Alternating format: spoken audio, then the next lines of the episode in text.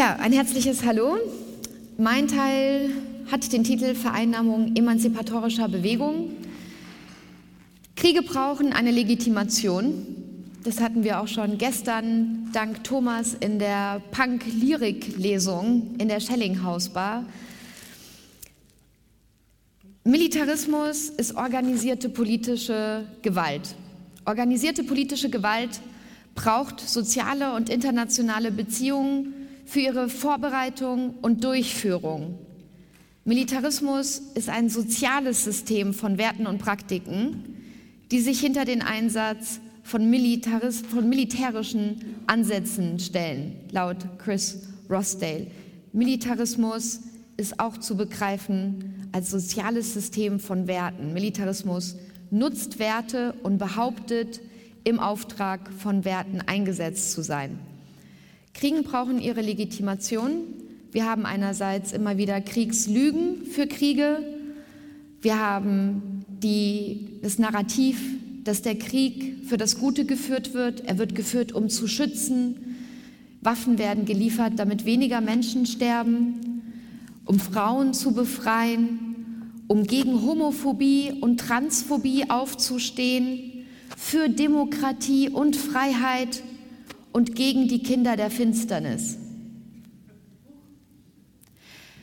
In der Vorbereitung habe ich dann gemerkt, dass ein anderer Titel passender ist für das, was ich euch jetzt erzähle. Und zwar die progressive Rahmung von Krieg.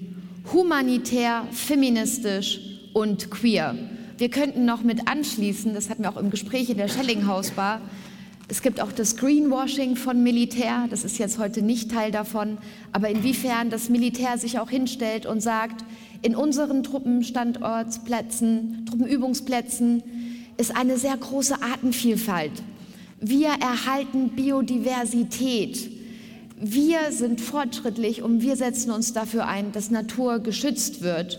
Und das ist auch ein Narrativ, was forciert wird, aber was ebenso absurd ist, wie das Krieg humanitär, feministisch und queer sein kann.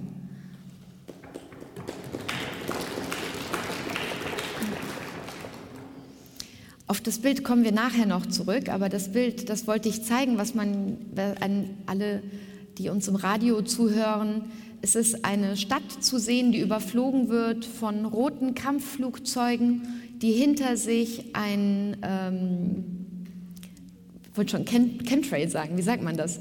Also der, der Ausstoß von den Flugzeugen, der ist dann nicht weiß, sondern bunt gefärbt, so wie auch die Regenbogenfahne. Also Krieg wird bunt. Das Ganze ist nicht alt. Allein wenn wir an das 19. Jahrhundert zurückdenken und den Kolonialismus und auch die kolonialen Kriege, hatten wir dort auch eine progressive Rahmung. Zivilisation. White Man's Burden, der Auftrag, die Zivilisation in den Welt zu bringen. Wir sehen hier ein Bild aus der Satirezeitschrift Puck von 1902. Wir sehen da Britannia in ihrem weißen Kleid, dem wallenden blonden Haar und dem Kriegshelm auf dem Kopf, die eine weiße Fahne schwingt, auf der steht Zivilisation, hinter ihr die britischen Soldaten und gegen sie im Burenkrieg hier die Indigenen, die auch eine Fahne haben, auf der Barbarismus, Barbarism steht.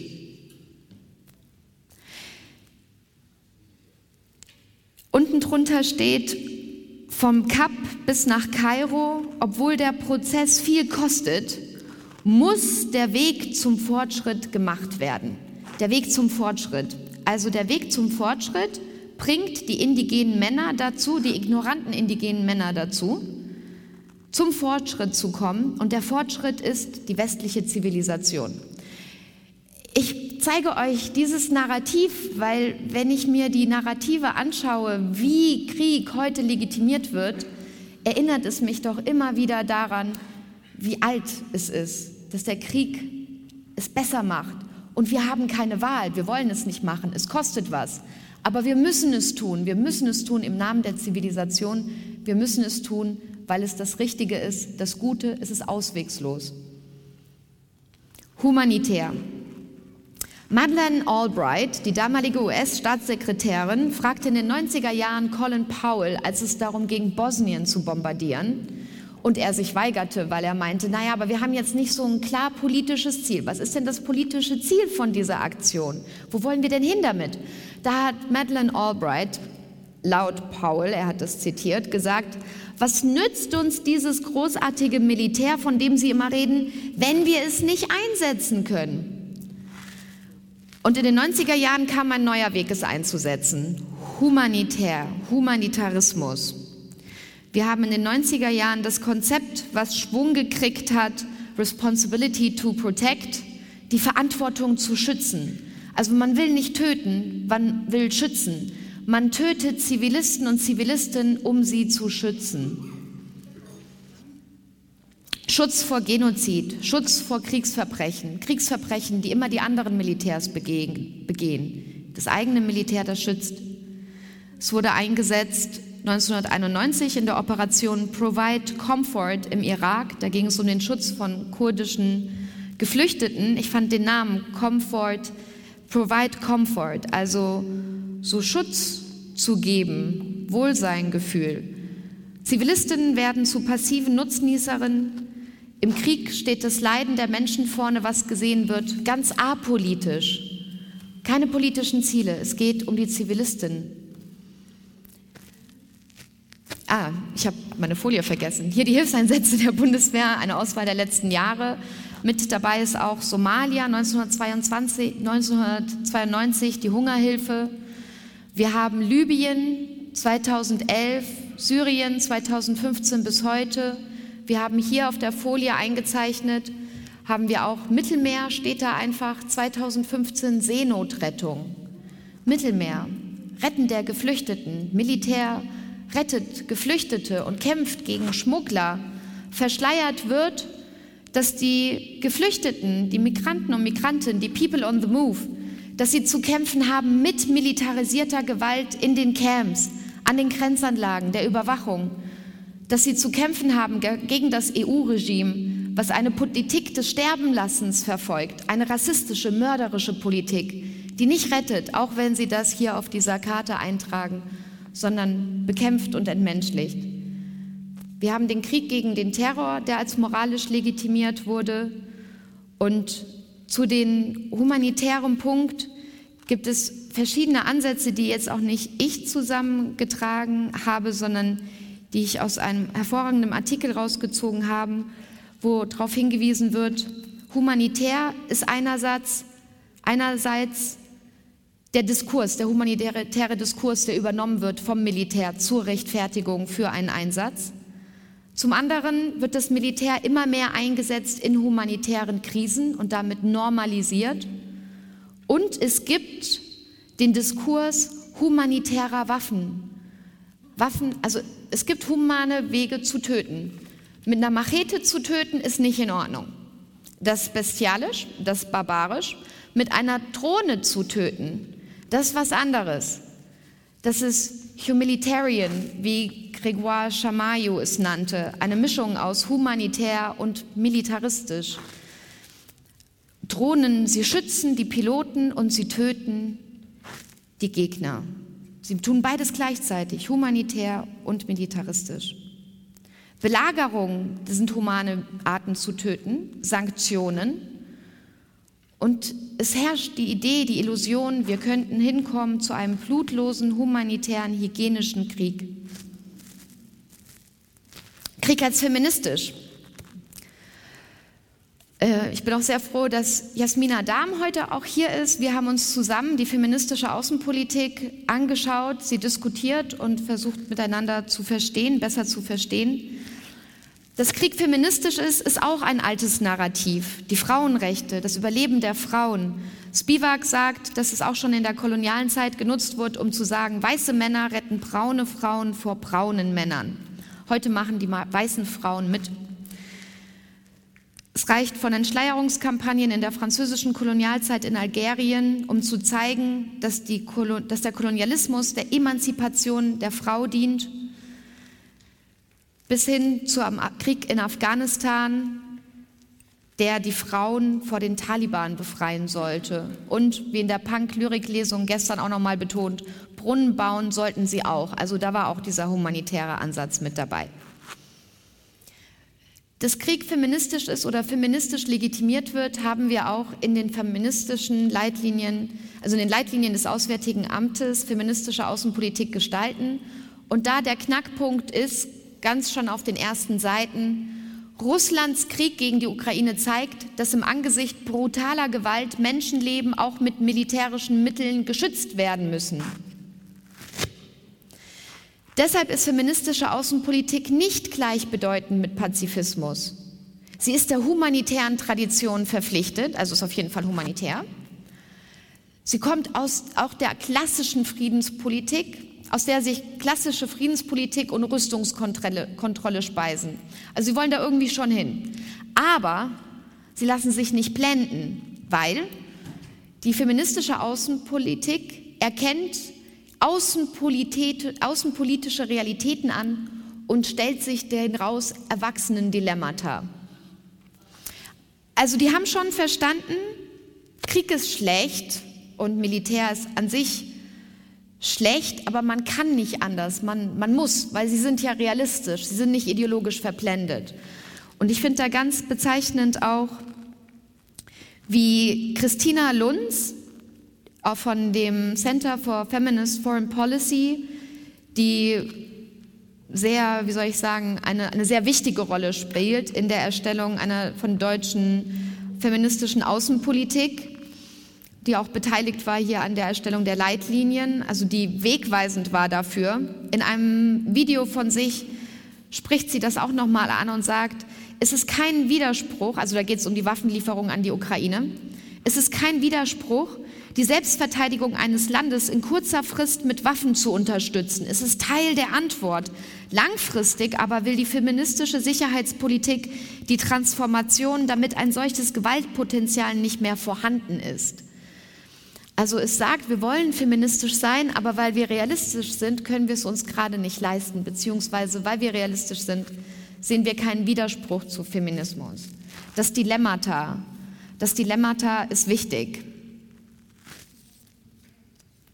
Ja, zu den Leitlinien. Wir haben hier, wir integrieren die Perspektiven von Frauen und marginalisierten Gruppen in unsere weltweite Arbeit für Frieden und Sicherheit. Wir kämpfen gegen die sexualisierte und geschlechtsspezifische Gewalt in bewaffneten Konflikten, also nicht gegen Gewalt allgemein und gegen Konflikte, aber da vor allem gegen die sexualisierte und geschlechtsspezifische Gewalt. Wir stärken die humanitäre Rüstungskontrolle und treten ein für eine sichere Welt ohne Atomwaffen. Also es ist zusammenfassend eigentlich dafür, dass die Leitlinien schön, eine schöne Verpackung sind dafür, dass sich eigentlich nichts ändert, beziehungsweise dass es seit der Erstellung der Leitlinien eigentlich sich noch intensiviert hat mit der Lieferung von Waffen in Kriegsgebiete und es hat sich nichts geändert an den Atomwaffen, auch wenn die Worte schön sind. Die Bundesregierung ist weiterhin an der nuklearen Teilhabe beteiligt. Es gibt weiterhin die Atomwaffen der USA in Deutschland, die hier stationiert sind. Es werden F-35 angeschafft, die atomar bestückbar sind. Und es, die Bundeswehrsoldaten üben weiterhin mit den Tornados und dann mit den F-35 zu fliegen. Der Atomwaffenverbotsvertrag wird nicht unterzeichnet. Es ist bezeichnend für diese Leitlinien, es ist eine schöne Verpackung, aber wenn es dann zu Folgen kommt, was daraus passieren soll, passiert wenig. Und es ist auch ein oberflächlicher Feminismus, weil er setzt sich dafür ein, für die Rechte, für die Repräsentanz und die Ressourcen. Also sie sagen, dass die Frauen eine gleiche Repräsentanz in den Strukturen der Unterdrückung und Gewalt haben sollen. Es ist ein Feminismus, der sich nicht dafür einsetzt, diese Strukturen der Unterdrückung und Gewalt abzuschaffen ob die NATO, ob es ein NATO-Generalsekretär ist oder eine NATO-Generalsekretärin, die beschließt, ein Land zu bombardieren, ändert herzlich wenig für die Bevölkerung.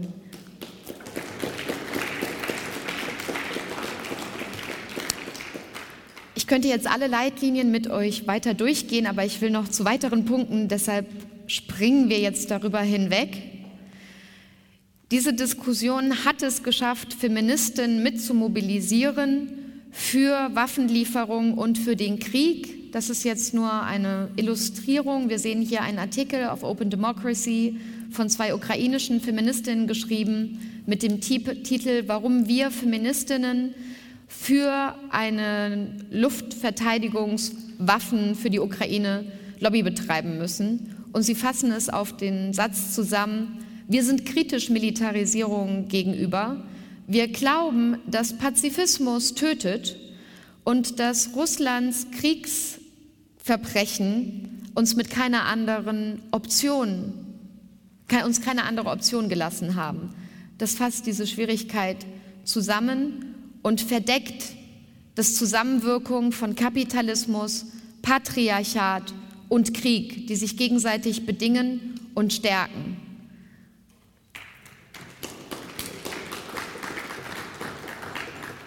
Queer, jetzt muss ich schneller sprechen, ich glaube, ich habe gar nicht mehr so viel Zeit. Das ist ein Bild von einem äh, queeren Soldaten in, in der Ukraine, in der Nähe von Odessa, eine Aufnahme aus dem Jahr 2022. Er trägt einerseits das Abzeichen der US-amerikanischen geteilt mit der ukrainischen Fahne. Darunter ist das Abzeichen mit dem Einhorn, das Einhornbataillon. Kämpfer und Kämpferinnen der queeren Community, die sich einsetzen in der Ukraine, um gegen Russland zu kämpfen, weil, wie es eine, eine, ein Organisator, der Direktor der Kiew Pride formuliert hat, gegen Russland zu kämpfen heißt, gegen Homophobie und Transphobie zu kämpfen. Das sagte er, Lenny Emson, in Sydney auf der World Pride Human Rights Conference, um dort Unterstützung aus der queeren Community für den Krieg in der Ukraine zu gewinnen. Auch hier, was ändert, also die Soldaten und Soldatinnen der, des Einhornbataillons tragen immer noch Uniform, sie tragen immer noch Waffen und sie schießen mit ihnen. Ob es ein Einhornabzeichen gibt oder nicht, macht keinen erheblichen Unterschied. Das Einhorn ist auch präsent gewesen in der Bundeswehr. Das Einhorn steht dafür, für das, was es eigentlich nicht gibt, von dem man denkt, dass es nicht gibt. Und queere Soldaten und Soldatinnen identifizieren sich damit, weil es auch lange hieß, das gäbe es nicht in den militärischen Strukturen. Wir sehen hier die Verabschiedung von ähm, der Kommandeurin, jetzt habe ich ihren Namen hier nicht bereit, doch Anastasia Bifang 2020, als sie verabschiedet wird aus der Kaserne. Und auch hier zeige ich dieses Bild, weil selbst wenn ein Einhorn zu sehen ist, schafft es nicht, das Militärfahrzeug zu verdecken, was dahinter ist. Ganz aktuell gehen wir nach Gaza. Was hier zu sehen ist, ist ein Tweet auf dem Account äh, Israel. At Israel ist der offizielle Twitter-Kanal von dem Staat Israel, ein Account, der gemanagt wird von dem äh, Foreign ähm, Affairs Ministry und von ihnen, von dem Digital Diplomacy Team. Wir sehen hier den Text The first ever Pride flag raised in Gaza. Der erste, die erste Pride-Fahne, die in Gaza, Regenbogenfahne, die in Gaza äh, gehisst wird. Wir sehen Joaf Azmoni, ein Member, ein Mitglied von der LGBTQ-Community, ein Soldat von der IDF, der eine Message, eine Nachricht der Hoffnung für die Leute in Gaza geben möchte, die unter Hamas-Brutalität leben. Seine Absicht ist es, diese, die zum ersten Mal die Pride Flag in Gaza zu zeigen als ein Ruf für Frieden und für Freiheit. Wir sehen ihn, wie er in den Ruinen von Gaza steht, mit der Regenbogenfahne, auf der steht In the Name of Love. Wir sehen ihn auch vor einem israelischen Panzer mit der Regenbogenfahne, in der auch die israelische Fahne ähm, Oh ja, ich muss, ich muss ganz schnell machen, in der, die, in der die israelische Staatsfahne eingebunden ist. Was wir in Israel sehen, ist, was die palästinensische Queer Community als Pinkwashing bezeichnet. Also auch ähnlich wie in Russland der Kampf für queere Rechte wird hier vermeintlich damit geschaffen, indem ein Staat unterstützt wird. Es wird dabei in der Aussage so getan, als sei es die erste Fahne gewesen. Es wird den Palästinensern abgesprochen, dass sie diejenigen gewesen sein könnten, die in Gaza zum ersten Mal so eine Fahne gezeigt haben. Es wird gesagt, dass die LGBTQ-Community unter der Brutalität der Hamas leidet, während 14.000 tote Zivilisten und Zivilistinnen in Gaza sind. Mehr als 45 Prozent aller Wohneinheiten sind zerstört. Wir haben Hunger und das Risiko, dass Menschen verdursten, weil nicht genug trinkbares Wasser da ist. 97 Prozent des Wassers in Gaza ist kontaminiert. Es gibt keinen Treibstoff und Wasser aus dem Brunnen zu holen oder durch die Entsalzungsanlagen zu jagen. Als Antwort davon möchte ich die Queering Map zeigen. Das ist eine Map von der queeren Community weltweit, auf der Geschichten gesammelt werden der queeren Community. Und hier ist ein Eintrag aus Gaza auf Englisch, den ich jetzt äh, versuchen werde zu übersetzen. Ich weiß nicht, wie lange ich noch leben werde. Und ich möchte, dass das hier meine Erinnerung ist, die ich hier lassen möchte, bevor, bevor ich sterbe. Ich werde mein Haus nicht verlassen, komme was wolle. Mein größtes, mein Regret, das, was ich am meisten bedauere, ist, dass ich diesen einen Typen nicht geküsst habe. Er ist vor zwei Tagen gestorben. Wir haben uns gesagt, wie gern wir uns mögen, und ich war zu schüchtern, um ihn das letzte Mal zu küssen. Er ist gestorben in der Bombardierung. Ich denke, ein Teil von mir ist auch gestorben. Und bald werde ich auch sterben. Für Younes, ich werde dich im Himmel küssen. Diese Karte zeigt, dass es sehr wohl eine queere Community in Gaza gibt etwas, was von israelischen Politikern immer wieder als unmöglich dargestellt wird oder auch als nicht wahr. Wir haben tatsächlich aktuell die Aussagen von Ja Lapir, dem Oppositionsführer, der gesagt hat, dass es keine queeren Menschen in Gaza gibt, dass sie dort nicht überleben würden und dass es weder genau Transgender noch äh, queere Menschen in Gaza geben würde. Und er sagte auch, wenn sie es nicht schaffen, die Hamas zu besiegen, dann wird die Hamas auch nach Deutschland kommen. They will come for you. Also er macht auch Angst dafür, dass auch die Rechte der queeren Community in Deutschland in Gefahr wären. Ich muss fertig werden. Ja, okay, alles klar. Dann äh, ende ich hier mit einem Zitat von El Qaus, das ist eine Organisation von queeren Leuten, queeren Palästinensern und Palästinenserinnen, die sagen, Pinkwashing schadet ihnen, weil es einerseits eine Dichotomie aufmacht, dass Israel für Queer Rights sind und Palästinenserinnen dagegen wären. Das wirkt sich aus, weil dieses Narrativ internalisiert wird in der palästinensischen Gesellschaft und es noch schwerer wird für queere Menschen, für queere Menschen queer zu sein. Es macht es einfacher für israelische, äh, für, die, für Israel Informanten zu haben, in dem Druck auf sie ausgeübt wird, wenn sie nicht ihnen Informationen geben, dass sie zwangsgeoutet werden, dass sie allen sagen werden, dass sie queer sind. Es macht sie zu Verdächtigen, sie könnten selber Infiltrierte sein. Und es macht den Mythos auf, es gäbe eine pinke Tür in der Apartheidmauer, wie sie sagen weil diese Darstellung suggeriert, dass die palästinensische Gesellschaft an pathologischer Homophobie leidet und es abweichende Stimmen in dieser Gesellschaft ähm, nicht lange überleben könnten. Pinkwashing sagt queeren Palästinenserinnen, dass sie eine persönliche Befreiung nur dann haben können, wenn sie aus ihrer Gesellschaft fliehen und in die Arme ihrer Kolonisatoren laufen. Aber dort gibt es eben keine pinke Tür.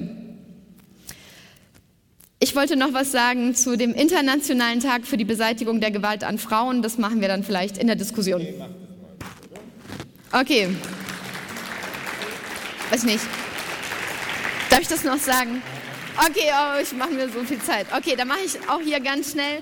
Heute ist der internationale, Ta internationale Tag zur Beseitigung von Gewalt an Frauen bzw. an geschlechtsbasierter Gewalt. Ich habe dann vor meinem Vortrag zum ersten Mal tatsächlich nachgeguckt, was ist denn damals eigentlich passiert? Warum ist es der 25. November? Und am 25. November 1960 wurden die drei Schwestern Mirabal, also Minerva, Patria und Maria Teresa Mirabal, von militärischem Geheimdienst oder auch von Militär des Diktators Trujillo in der Dominikanischen Republik ermordet.